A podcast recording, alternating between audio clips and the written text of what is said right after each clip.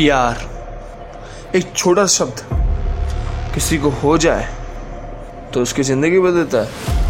और अगर वो किसी को ना मिले, उसकी ज़िंदगी को भी बदल देता है। और ऐसा बदलता है, तुम सोच नहीं सकते। ये जो प्यार है, वो किसी और के साथ नहीं हुआ स्टोरी में।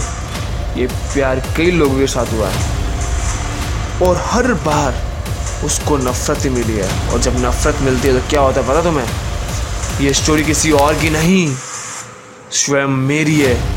The story of love in my life by unknown